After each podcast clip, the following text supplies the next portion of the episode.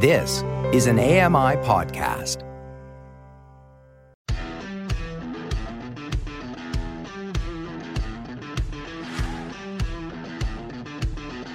Hey guys, welcome along to another episode of Double Tap. It is the Express for the weekend. It is Saturday, 3rd of June 2023. Let's do it. You're listening to Double Tap Express, your weekly roundup of what's happening on Double Tap this week. Now, here's your hosts, Steven Scott and Shaun Preece. Hey, Shaun Preece, it's the Express again. The train is in. Parp, parp. Hello. How are you, Steven? Parp, parp. I like that. That is Thank parp, you. parp, isn't it? That's It what is. it is. Yeah. That's, toot toots. yeah, well, yeah. I like well, that. Uh, yeah, I'm good. Listen, this is. Uh, I'm blaming you for my recent purchase because I bought something today just because I was waiting for you as we were getting the show underway. Yes. Uh, you had to go and do something, and while you were Yes. doing it, I bought something, and I'm blaming you. Can we just stop there for a second? I feel this is something, a segment even, that we've um, disregarded recently. It used to be much. all about what you're buying. What's happened there? Well, I can stop buying things. No, I don't believe that for one second. It's, it's it just sort of slipped away. We forgot about it. Actually, so anyway, a it's not my yeah. fault. Basically, is what I'm saying. No, no. What have what have is. you purchased? I have so I started using my Magic keyboard, my extended Magic Oh. keyboard on my Mac. Yes. Um, because it's more it's more nimble for my delicate fingers. Your delicate finger. okay.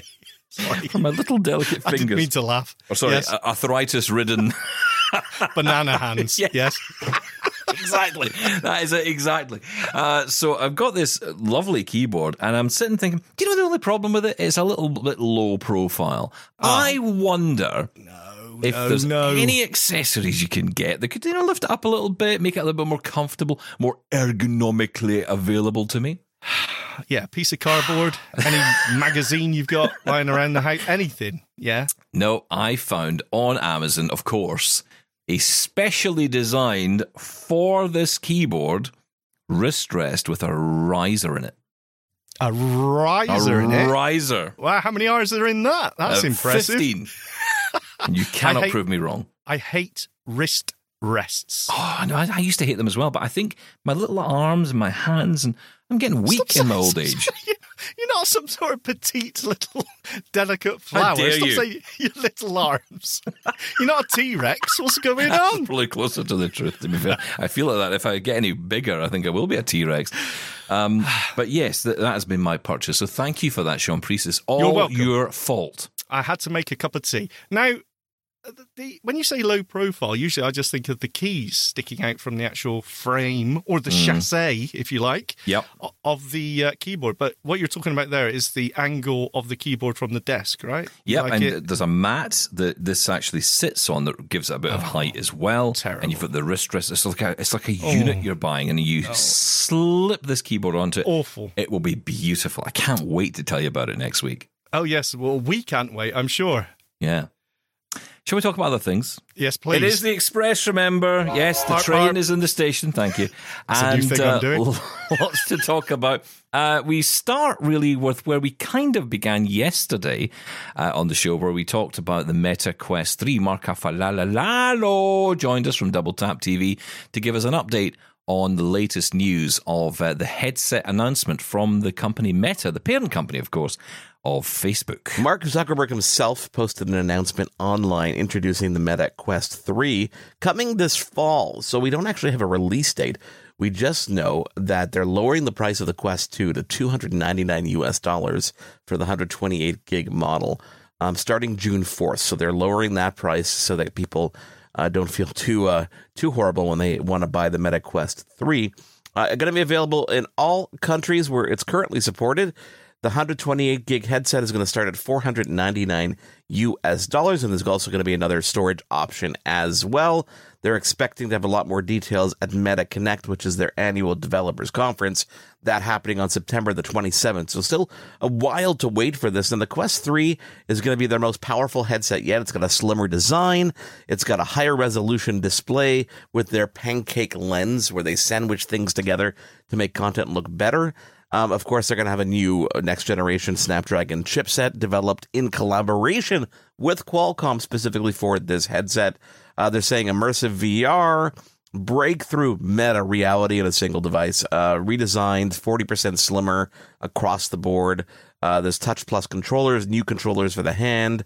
Uh, obviously, they've got their library of contents. so they do have a leg up on the competition. I say that now because Monday, we're expecting to see what Apple finally has in store for us when it comes to this category. Yeah, it's going to be an interesting day on Monday for sure. WWDC, the Worldwide Developer Conference, gets underway. We will have full coverage next week. On Tuesday's show, we'll be going in depth with AMI contributor uh, for Kelly and Ramia. And of course, here on Double Tap, you will hear Michael Babcock with us talking all about the news as it uh, appears.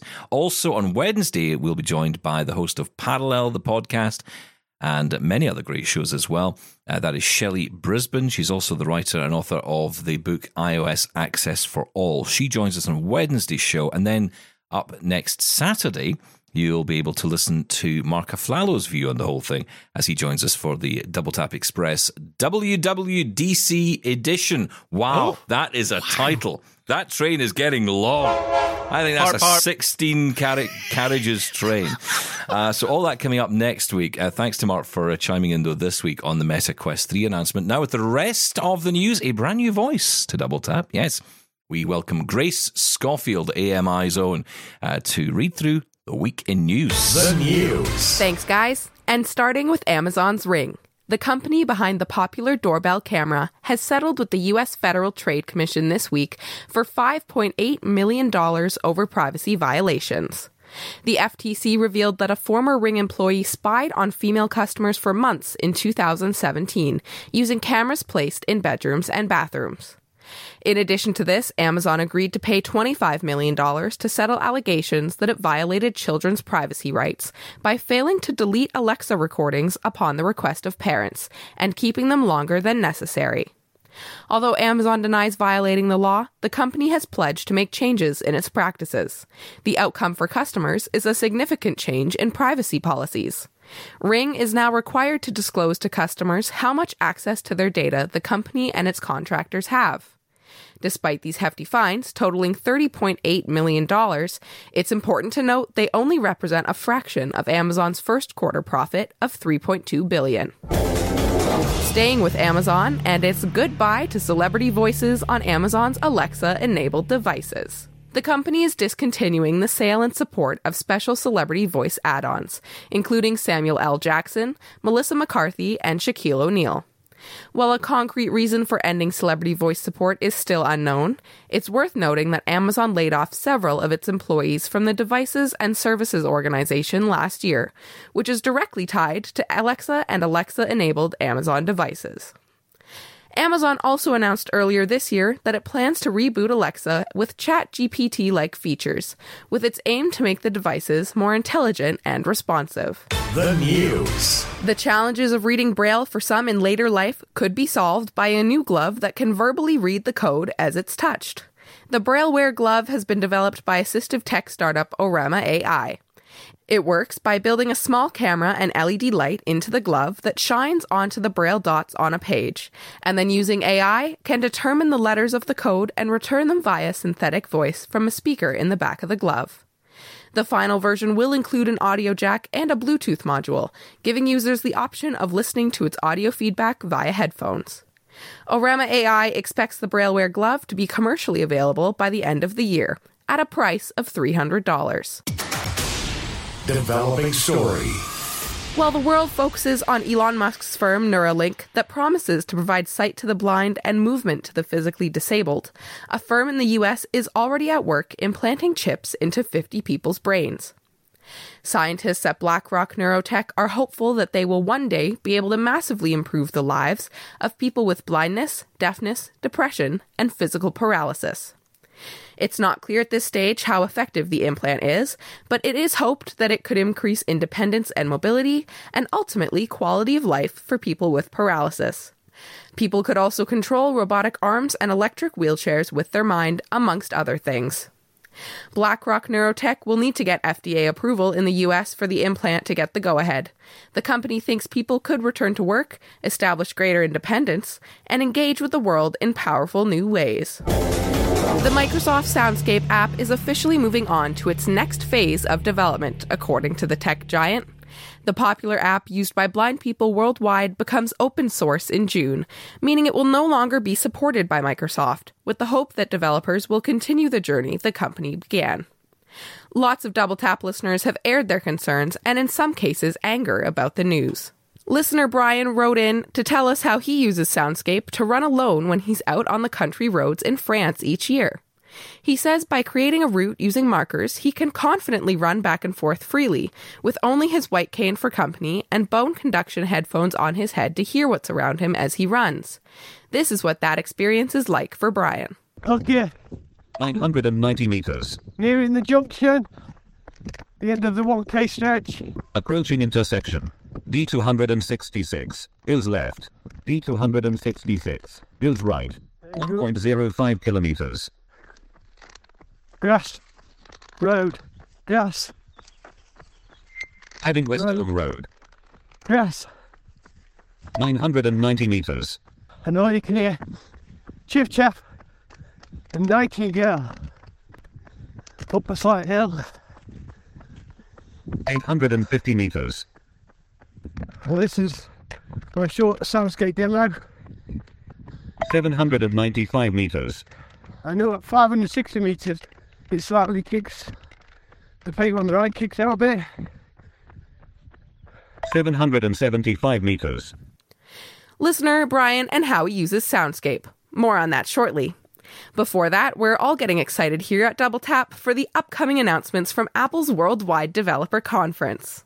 Rumors suggest a number of new Macs may be shown off, while the attention will surely be on the much anticipated Apple headset wearable device. While details are sketchy at best, Patrick O'Rourke, who is the editor of Mobile Syrup Online, told Double Tap TV's Steven Scott and Mark Aflalo that this is definitely the right event to showcase a new product category. If it is shown off at this particular uh, conference, WWDC, it's to get developers hyped about it, to get them interested in it, to get them starting to make third party apps and software for the device. Because that's one of the rumors that we've seen um, pretty repeatedly over the last couple of years is that there aren't there isn't like a killer app for it yet. There's not something that like someone would see the average Apple user and be like, I need that. I need to go out. I got to drop 3K on this device and I need to start wearing a virtual reality headset all the time. And I think Apple is hoping that a, deve- a, developer will come up with that if they're able to present it at WWDC in a in an exciting way ahead of its like eventual consumer release down the line. Developing story. Speaking of announcements, Google is widely expected to unveil a Pixel Watch 2 alongside the rumored Pixel 8 and Pixel 8 Pro later this year. Now, rumors point to the Watch 2 boasting a much newer processor alongside upgraded health sensors. 9 to 5 Google detailed the incoming smartwatch upgrades, citing sources that say the Pixel Watch 2 will run on a chipset from Qualcomm's latest Snapdragon W5 generation. Google has also said that the upcoming Wear OS 4 update will bring several optimizations and improvements, including better text to speech support, which could be good news for potential blind customers. And finally, the four year wait is almost over. Netflix has set a June 15th premiere date for the sixth season of sci fi anthology series Black Mirror. Yay! The latest season has been in the works for at least a year, and creator Charlie Brooker has stated the new episodes would keep things fresh by tackling sci fi tropes the series had previously avoided, calling it the most unpredictable season he's been involved with. To celebrate the premiere, Netflix has also dropped a brand new trailer filled with intriguing shots. Brooker has said in the past that the newest season would be more cinematic in scope, and this trailer certainly abides by that statement. Black Mirror's early seasons were a terrifying look at near future possibilities, but now that we're actually living in one, the show has lost a bit of its satirical edge. Let's hope season 6 cranks it up a notch. All five episodes drop on June 15th. And that's the news. I'm Grace Scoffield. back to you guys. The news. Thank you, Grace. Uh, wow, what a week. I know a there was so much in there. Well done, Grace. That was fantastic, by the way. Yeah. And can I just say now, I'm just going to put it in. I'm booking June 15th off. Okay, June Steven? 15th, yes. Well, I'm thinking the same. I told my wife, I said, um, I would advise a hotel for you or me. Um, but since I need the internet, you have the hotel. Yes. I am such I'm such a giving guy. That's my problem. I think I'm too giving in I life. I think you are as well. Yeah. You're just too much. Steven. Where do we start with the news? Honestly, there's so much. But Braille you know, glove. Uh, we'll get to that. Honestly, I know. I was I, when I heard this story, I was like, "Wow! I cannot wait to share this." And I think this is going to be a conversation to come. It's one of those ones, actually. Okay, you know? I'm going to save it. I'm going to save it because I I'm it. We'll like. I'll. I'll start on it, and then we'll Okay. never on. get to our next story. Uh, but I want to talk about this first because, of course, as you heard in the news with Grace, Soundscape is no more, or at least as far as Microsoft are concerned. Yes. And at the end of June, uh, it is likely that it will be gone entirely from Microsoft's point of view. Uh, but there are hopes all around that a developer or another company will take on the open source software that Microsoft have put onto GitHub, although Shaun has raised concerns about some of that. Uh, and we'll maybe get into that in a second. Um, and hopefully, whoever does take it will be able to take it to the next level. In a moment, we're going to hear from Becky Czar, a recent convert to Soundscape. She joined us this week on Double Tap, and her views uh, that she shared on the demise of the app. But I think first, Shaun, we should remind ourselves what Soundscape offered to its users.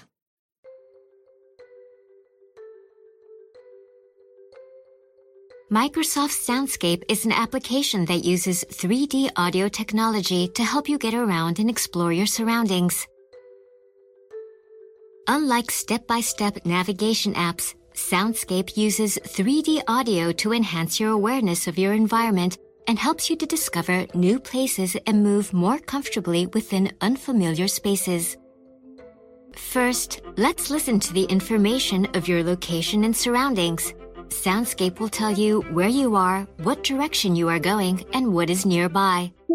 Facing southeast along Bleecker Street. Intersection with Morton Street 50 meters ahead. When you walk with Soundscape, various places such as stores and parks will be read out from the direction in which they are located. Jones Records. Vegan Cafe. It will also read out information about intersections and roads. You can discover places that you didn't know existed, even if you pass by them often, because they are read out one after another, and in this way will make unfamiliar places feel more familiar. Approaching intersection. Franklin Street goes left. King Street continues ahead. So that's what Soundscape had to offer. Sorry, I I feel like I'm holding back tears listening to I know. that. Just give me a minute. I'm choking up. choking up, man.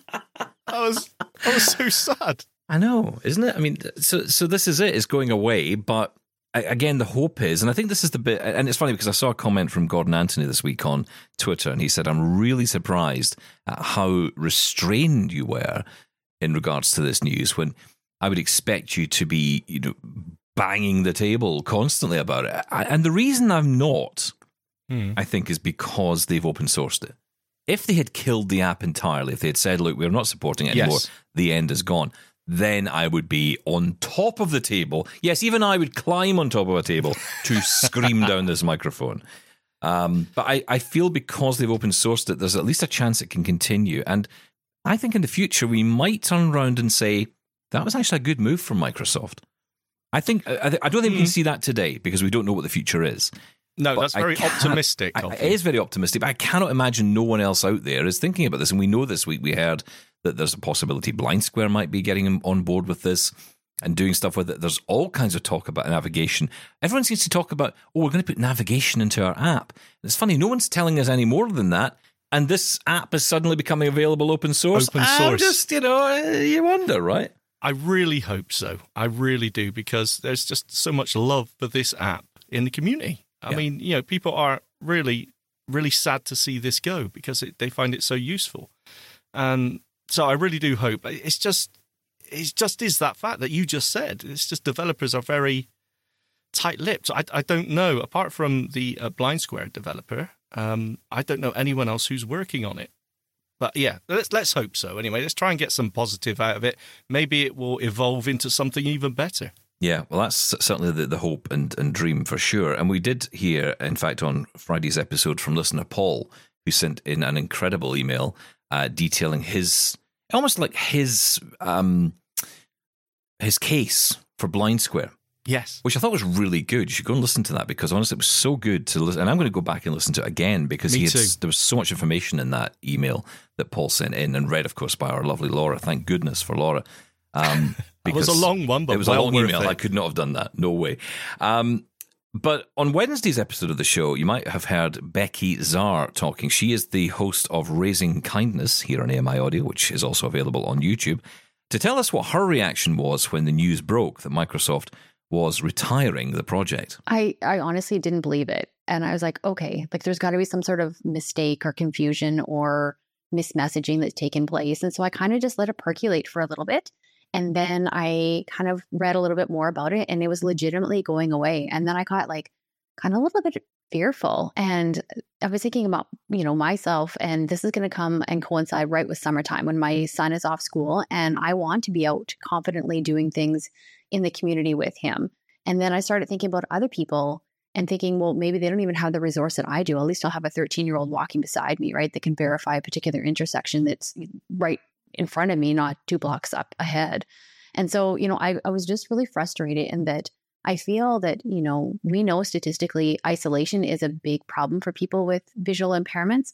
And I just feel like this is going to compound the issue for some other people as well. They don't have access to, you know, maybe the monetary money that's associated with purchasing Blind Square or, you know, finding a different app that's actually compatible and to their liking. And I, I mean, personally, with me, I just love the visual aspect um, of what is going on around me. That's something I really missed when I lost my sight. Is I I want to know what businesses I'm going by, and lots of times I'm actually told about businesses that I had no idea that have moved into that spot. And so it's just it's really informative and it feels really comfortable for me. So I'm I feel like you know I was sitting on the couch one day whining about this, and I was like, I have to do something about it. I have to try. So I have been passing around this petition started by some lady, I don't even know who she is, um, in New York. If Yeah. you just Google Soundscape petition, it'll pop up there. And when I started sharing it, it was around 1,500 people. And now we're close to 1,700 people um, that have signed that. So if you are a Soundscape person like me that does not want to see it go away, um, you know, feel free to jump on there. Or if you have somebody that you know that really enjoys the app as well, throw your signature on it. It doesn't hurt. We may not, you know, remedy the issue today or tomorrow, but it, it allows us to have our voices being heard collectively as a community. I think that's important. Absolutely. And uh, we will link you uh, on the show notes to that uh, petition, which is on change.org. It's called Don't Let Microsoft Take Away Navigation for the Blind. As uh, you just heard from Becky there, just over 1,700 people have signed. They're aiming to get that up to 2,500. Let's let's help them along with that. But I, I think it's, definitely. it's, it's kind of, I guess my question might be what are they going to hope to achieve or what are they hoping to achieve with this petition? Because I don't think Microsoft are going to take it back. You know what? Why not? That's that's the question. Why Hmm. not? Surely, you know, is this? I don't know. I'm not a coder. I'm, I don't run a multinational company. Funnily enough, Really? No, no, no. Well, Honestly, that- I'm is breaking news. I am just sat in a shed. But the thing is, And it is an actual shed. Yes, it is. The thing is, uh, what? Why are they dropping it? It's, uh, so the, the official line is that this has always been the plan, right? This was the next phase of, of this research project. It was always going to be released open source. Absolutely fine. But honestly, would it hurt just to keep it alive until there is an alternative out there? Because on, it's it's like At some point, you got to let the child go. You got to say, you know, you're, you're surely, but- 25 years old. Get out of my house. yeah, I don't know. I just really don't want. It's a bit like being stood in the middle of a, a gravel path and then someone's just taking your shoes off you. Uh, you know, oh, that's all right. Someone else will make you a new pair. Well, that's good. But What right are you now, talking about? are you trying to? Are you trying to get on my uh, analogy train? This is Uh, a Shaun Preece analogy. Part part. the, the point is that this is really helpful to us and a lot of people, and it, it really will have a detrimental effect. Okay, quick thoughts on the Braille glove. Come on, tell us your thoughts on this because I was really intrigued by this. This uh, glove that can read Braille and then speak it back to you. Wow.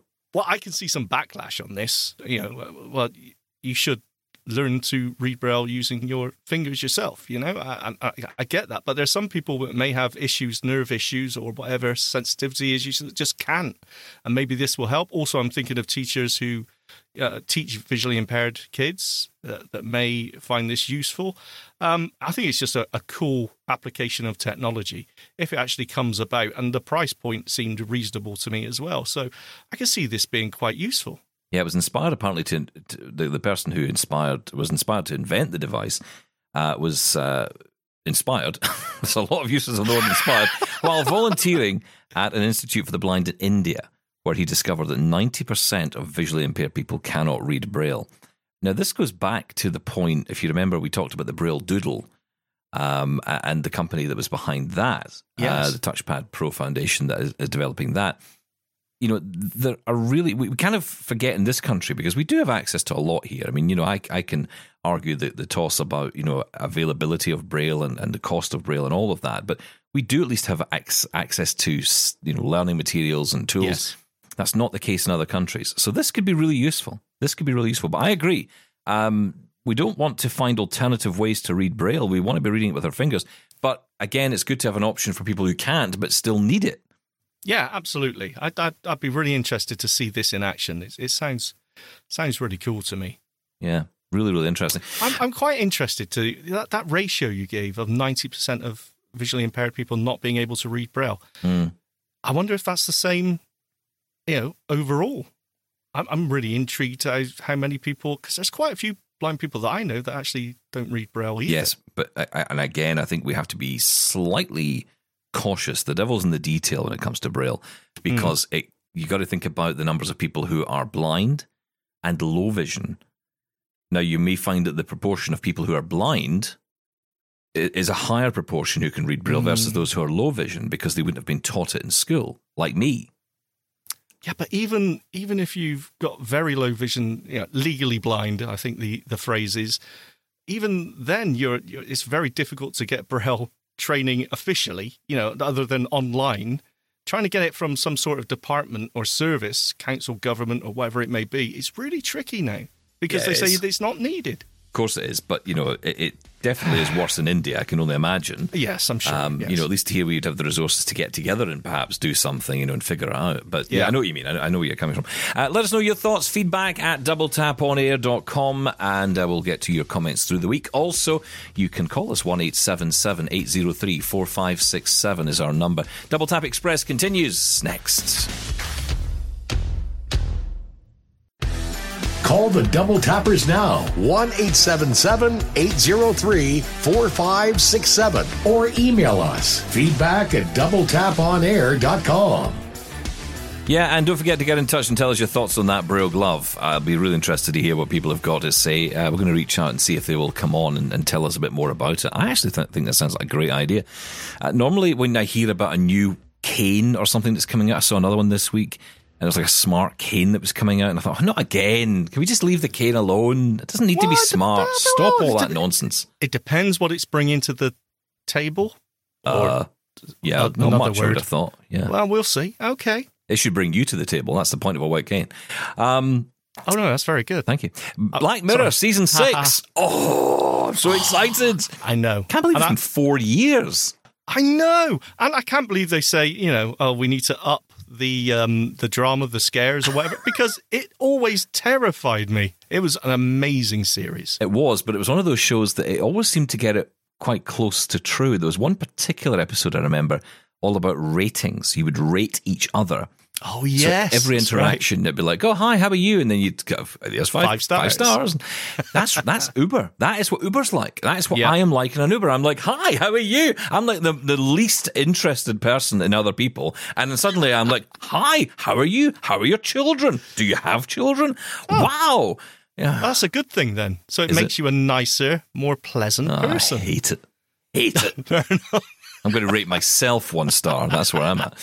Uh, listen, if you've got the Hable One Braille input keyboard, you might not realize there's an update and uh, an app as well that you can get for Apple and Android, which gives you access to those updates. But if you have any issues updating your Hable One, don't worry because this week Shaun Preece had the answer. They've just released the Hable One app for, and its only purpose currently. Hopefully, in the future, you can you know change the settings on your Hable One, but currently there's just basically one button that just update, and you tap on it, and if uh, when I tried it, as you did, the error came back: cannot update, DFU service not found. The problem there is that you need to be running at least the December update from 2022 on your Hable One in order to be able to use the app. If you're running anything earlier than that, it won't update, it won't work. So the ones that we're using obviously haven't been updated in quite a while. Yeah. Um, so you need to basically do it through your computer. If you connect your Hable One using the USB C cable to your computer and then go to iamhable.com and then navigate through until you get to the support link in there and you will find a software update option. Um, through that, you find a link to download the Hable One Toolbox, which is a, a program to update your Hable One, you know, through your desktop computer. So I simply downloaded that, ran it, and it did it all itself. It took about two or three minutes. There wasn't a lot of um, spoken updates as it was doing it. So do wait because I was nearly, you know, Alt F4ing it and unplugging it. But eventually it did come up saying update successful or something like that. Um, and once you update to that, you can then simply use the Hable One app on your smartphone. You don't need to connect it through the cable. As you said, it updates through Bluetooth. I opened up the app, hit update, and um, in about 60 seconds, with spoken output as well, it told me with a progress bar, in about 60 seconds, it updated to the latest version. The update through the computer, through the website, was for December's, and it does say if you haven't got, the, you know, you need December's of 2022 update in order to use the app and be able to update wirelessly, basically. So Got that's it. what Okay. the toolbox program does on your Windows computer. So um, once, if you've been keeping your Hable up to date anyway, you It's know, fine, which- yeah. you'll you won't have this problem. But if you do, that's the reason why. I will also say when I did update, I did have to um, manually set it to iOS. It, for some reason, it, it wouldn't connect. It was just vibrating away. Um, so on the Hable One device itself, to get into the Hable menu, you hold down dots one, two, three, four, five, six for a few seconds, and then hold down dot two for iOS for a few seconds, and it will do two little vibrations. That means it's in iOS mode. If you hold down dot one for a few seconds, it puts it in Android mode. Now, normally you don't have to do that because as soon as you connect it via Bluetooth, it automatically selects and detects what phone you're using. But for some reason, after the update, I had to do that. And I also had to set it back to English. For some reason, Oh. it went to, and I don't know what language it was set to, but the punctuation, the Braille punctuation wouldn't work, full stop and commas just didn't do anything. So I had to set it to English. Again, in the Hable menu, uh, I think it is E. So dots, oh my God, I'm going now, one and five Well done. um, to set it to English UEB. Like many updates, I updated, and then of course some of the shortcuts had changed, and then my punctuation wasn't working, and I was nearly throwing it at the wall. So that's that's just the uh, the nature of updating, right? Really interesting. And I have to say, Shaun, for you and I uh, this week, we've been using this quite a bit, kind of scarily, actually. We've been WhatsApping each other using text rather than voice audio uh, recordings, and um, yeah, you know what? I'm I'm getting quite comfortable with it. I am, although I have been avoiding any words with the letter U in them because I keep forgetting what U is. uh, so you know, I'm like, uh, but you know, it's, it's one of those things. It does come back to you. It does, and of course, having that audible feedback as well as you're typing is good because you can kind of learn it as you go. Right? You, you kind of, did I get it right? I did.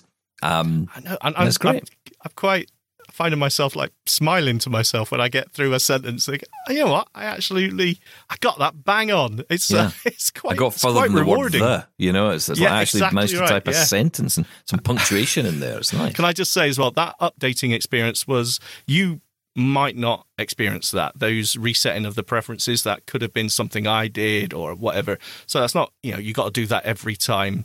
Um, you may be absolutely fine after updating, but I just wanted to give that information out there in case someone does experience the same. Definitely, definitely. Okay, so the official ChatGPT app from OpenAI launched in another 40 countries at the beginning of the week, including Canada eventually and the UK. Thomas Domville, also known as Anonymous, reviewed the app for applevis.com and kindly let us broadcast a shorter version of the review here on Double Tap on Monday. Here's the review, which you can listen to in full on applevis.com. So let's get started with the OpenAI GPT. First thing you need to know when you first download this and install it and you open it for the first time, you're going to notice your phone goes crazy, and meaning the haptic is just going bzz, bzz, bzz, and doing all these type of buzzing. Do not worry, that is normal. That's how it's supposed to work. And this takes you to the login screen where you can create a new account if you don't have one. It's easy to set up. You can either use your Apple, Google, or just create your own with your own email. If you already have an account, you just sign in. Once you sign in, the haptic will go away. And the good news, you can turn off the haptic. Also, keep in mind, as I always said before, with any type of AI, it is not 100%. It always will have some issues. So use your common sense. Don't ever take what it seems or deems as an answer as 100% accurate. All right, without further ado, let's head on over to my iPhone. That's where I've installed the OpenAI GPT. ChatGPT. Double tap to open. So once it's installed, it is labeled as ChatGPT. So let's go ahead and open that up. One finger double tap. ChatGPT. Now let's go over the interface quickly here, and that way we can get an idea how the screen is laid out, and then we'll show you some more things, how to use it, and other various items. Top right Menu. Button. Pop up button. Double tap to activate the picker. is your menu button. We'll be coming back in a few moments. Let's go to the right. New message. Text field. Double tap to edit. Use the rotor to access misspelled words. So here is the edit box that you will be entering to ask the chat GPT various questions or requests. So you just tap that once with one finger double tap and then enter your question and then go to the right of that. Dictation. Button. Shows the voice recording interface and begins recording. It's the option to use dictation. Now, obviously, for those with voiceover, we're going to be using the two finger double tap, which is we consider as magic tap to do the dictation into the box, or you can use your handy dandy keyboard if you want to enter the question from there. Let's go to the right. Sent. Dimmed. Button. And then once we're ready, we're going to send it to ChatGPT so we can receive an answer back. Now, at the very bottom center, that's where the message is. Bottom right, that is where the send button is. Top right is the menu. Now, once you double tap on the message, it'll pop up. So it'll essentially move up about half up the screen, where the bottom half is where your keyboard is going to live. So you'll have to tap in the center to find the message box once again. So, meaning that it's not going to be at the bottom center or bottom right after you initialize the new message area. Before we do that, let's go to the menu button, top right. Menu. Button. Pop up button. Double tap to activate the picker. Let's do one finger double tap on that. History. Button. Okay, so the first item that comes up is the history. Yes, this is the history of all the conversation or the sessions you have had with your chat GPT. So each of the session, I'm going to call them session, but they call them chat. And once you go into a session, so you ask a specific question, that becomes a session. And that means you have a conversation with the OpenAI itself. So I can ask specific questions, I can do follow up questions, etc. That becomes a session, and that gets stored in the history. So even though I might have asked three questions in that particular session, it's just going to show up one session or chat, if that makes sense. Settings. Button. There's a settings button. New chat. Button. New chat is something that you want to come back to uh, to initiate, meaning that you're done with a session. You don't want to keep doing this different questions in the same session because it'll confuse the OpenAI GPT and it will get confused to say I'm looking stuff up for about AppleVis and then I'm asking about oh something else, something else. It'll get confused. So each session you need to redo the session and have a new chat. So a new chat just erases everything and it's like you're onto a new topic. Dismiss context menu. And then lastly we have the dismiss this whole menu item. Let's go back left to the settings. New chat. Settings. Button. One finger double tap. Double tap to dismiss pop up window. button. Let's go right here. Settings, heading, close, button. There's the close button. Account, heading. Now, this is the account area that you've signed in with. So, if you want to review what your account is that you're signed into, email thomas at the So, that shows my address there. Subscription, free plan, button. Tells you which subscription you have on. You are currently on the free plan. And the next button to the right of this is essentially the same thing. Upgrade to ChatGPT Plus, button. Data controls, button. Data control allows you to control your account. This is where you, at some point you want to export all the items you have asked in the history area. You can export that into one big clump and then there's an option to delete the account if you just want to get rid of the account entirely. Chat, heading. This is your chat settings area. Haptic feedback, switch button, on.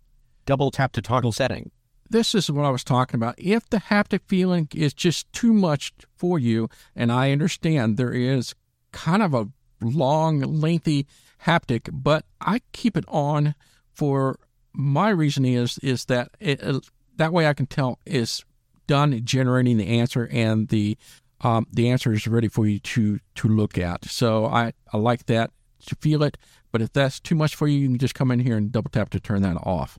About heading and then, of course, you've got the About section, which is pretty much what you can expect in a typical About section. Help Center button, link. If you'd like to know anything more about the app itself, frequently asked questions, and help and support area, this is where you come to double tap. Terms of use button, privacy policy button, licenses button, ChatGPT for iOS 1.2023.20, 592. So you get the idea what the About section is. And that's pretty much it. I don't really ever go in here other than for the haptic, perhaps, or if I want to use a different account. So let's head out of here. Let's go towards the top, four finger tap at the top. Double tap to dismiss pop up window button. And I'm going to go to the right. Settings, heading, close, button. Double click on close. Menu, button, pop up button. Double tap to activate the picker. All right, so let's get going. I'm going to show you uh, quite a few things you can do with Open AI GPT. New message, text field. Double tap to edit. Use the rotor to access misspelled words. So let's do one finger double tap on the message here. New message, text field, is editing. Insertion point at start. And I'm going to use a dictation here, and I'm going to dictate a question here. What is AppleVis? What is AppleVis? All right, so now we know that was dictated correctly. You always want to double check that because, you know, as I do when we do any type of dictation, it doesn't always get what you think you said. So it's always good to make sure that you're that it inserted it correctly. So let's go to the right until we get to the send button. Sent button. And one finger double tap, send it. Sent. Dimmed. Apple stop generating button. All right, so you hear that it says stop generating. So if you want to double tap that to stop, otherwise, what's going to happen is that your haptic feeling on your phone is going to start shaking and vibrating. And when it is done generating the question and it has an answer for you, it's going to stop with a haptic feeling. So that's the best way to know that it is done. Now, like I said, the period of time that it takes to get a response will vary. Like that time, it took maybe two seconds. Other times, it may take a lot longer, maybe seven seconds. Now, about a third way up, or I say a third way down on your screen, one third down, just tap that portion there. Otherwise, you could just do a four finger tap towards the top there and swipe to the right. You'll see the menu button. Swipe to the right, you'll see your question, and then swipe to the right is the GPT answer back. So let me show you that first. Four finger tap to top. Menu, button, pop up button. Go to the Double right. tap Thomas. What is AppleVis? And that way you can see the uh, question that you ask and go to the right. GPT. AppleVis is a website and community dedicated to providing information, resources, and support for blind and low vision users of Apple devices. It offers a wealth of accessibility related content, including app reviews, guides, tutorials, and forums where users can share their experiences and ask questions. AppleVis aims to help individuals with visual impairments make the most of Apple's products and ensure equal access to technology. Isn't that amazing? That's that, that's very good, and I like the summary of what the AppleVis is about. Now, because this is a conversation, we're still in the same session. I can ask more questions about AppleVis in this same discussion. So let's do that. Let's go to the right. New message. Text field. Is editing. Character mode. Insertion point at start. Use the rotor to access misspelled words. One finger double tap. Insertion point at end. And I'm going to do a follow up question. When was AppleVis created? When was AppleVis created? All right, let's go to the right to send. Sent. Button. Double tap. Sent. Dimmed. Apple stop generating. Button. And we get the cute haptic vibration again. Now, this time I'm just going to tap one third away down on the phone and it'll go directly to the answer that we just asked. When was AppleVis created? GPT. AppleVis was created in March 2010. Since then, it has grown into a valuable resource for blind and low vision individuals who use Apple products. The community has continued to thrive and support each other over the years, sharing knowledge and advocating for accessibility in the Apple ecosystem. Very well done. And that was correct. It was created in 2010.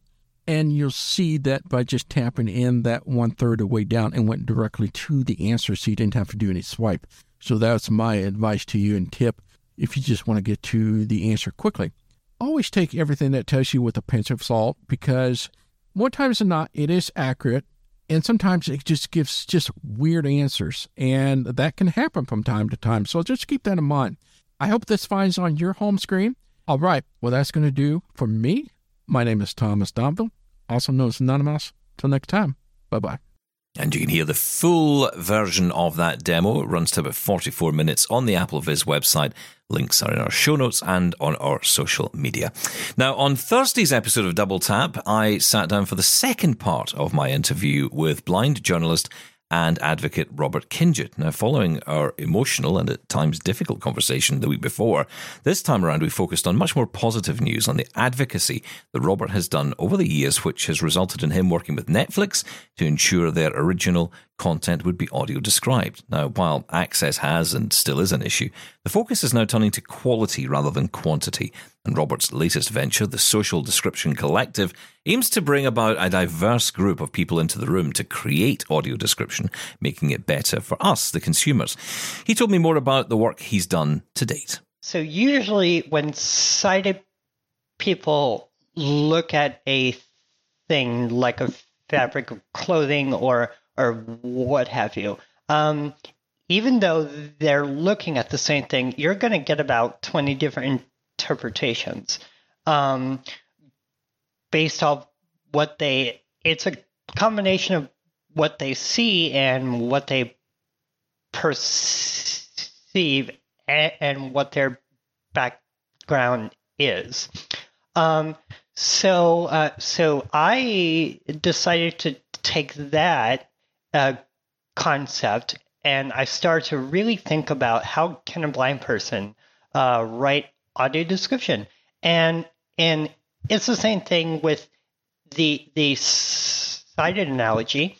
Uh, if you take twenty different amateur descriptions and and if you listen to the common thread of those 20 different amateur descriptions, you can actually pick out uh, key things that are happening on the screen. You can pick out things that uh, that a, a, a, a, you need to know because this content is for you. So uh, so you would actually know more than a sighted person what needs to go into audio description because you you cannot see what is happening on the screen. So so you would need to ask more uh, questions of your your sighted assistants to get that visual picture. So then you can weave it into the script. Uh, that's how I do it. Um, I whenever I have a project that I audio describe that I write the audio description script for, I, have about um, uh, three to four to five uh, diverse uh, people. This is important because of perception and everything. And we watch the um, movie slash production together. I take all, all of their amateur descriptions and then I mold them, them and craft them into a free flowing, well, not free flowing, but into a well crafted script that uh, that transforms into the audio description script that you hear today. Absolutely brilliant work that Robert's doing, and you can find out more about it. It's called the Social Description Collective. Search for that online. Uh, that is almost it for us. Don't forget, Monday, it's the big day for us geeks because it's Apple's WWDC Day, Worldwide Developer Conference. Oh, so excited. I know, like uh, big children. Um, cannot wait for the day that Apple will announce something that's probably going to cost about three thousand dollars and be totally outside of our capability to buy, even me. Um, oh, so dear. I'm kind of like hopeful and also like, oh, could you bring out like a light version of it? You know, or your credit card over here would be very handy. Yeah, exactly. um, but no, I, I, here's my question: What are you hoping for? Is there anything in particular you would like to see at WWDC? Do you know what? I mean, Apple Glass aside, I'm really interested to see what is happening with iOS. There is a lot of talk about it being a maintenance upgrade, you know, no features coming through, which is absolutely fine. I want to see some work with voiceover, especially. Let's see some of those bugs finally being ironed out. Yeah, we're not going to be talking about WWDC on Monday because, uh, well, you know, it's because the day it's happening. It feels a bit weird to talk about it on the day, so we won't be talking much about it on Monday. But if you do want to geek out with us uh, on the subject of WWDC and what's coming up, then do check out our Friday episode. We had Patrick O'Rourke with us from Mobile Syrup. He was great, wasn't he? he and. Um, he came on and talked to us all about the what, what he thinks is coming. And also, we get into the whole subject around Macs as well, because there's talk about new Macs being launched. This is coming off the rumor of the uh, the new Macs that are coming out will be uh, allowing other Macs to be traded in, and that is something which will happen apparently. So yeah, I can go and sell all my old stuff. You've got a armful of them. yeah, exactly. I'll get my suitcase ready to take it all back in. Uh, so yeah, you can go check that out on Monday. Though we're going to be talking about the phone link for iOS and more of your feedback as well. Really interesting stuff going on with Microsoft at the minute. Working now with Apple to bring the phone link app to not just Android but Apple. We'll talk about that on Monday's show and lots more besides. That's the Double Tap Express for this week. This train is leaving the station. Have a great weekend. Shaun Preece, thank you as always. Parp parp, thank you.